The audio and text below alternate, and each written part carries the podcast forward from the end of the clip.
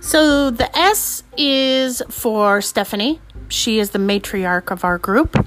The A is for April. She's the baby of our group. And the M is for Marcy. I am kind of in the middle, but not in this case. So we are Morning Musings with Sam. We hope you laugh. Um, we have families, we have fiancés, we have kids, and pretty much what we do is make fun of our daily lives and bring up subjects that most people don't really think to talk about.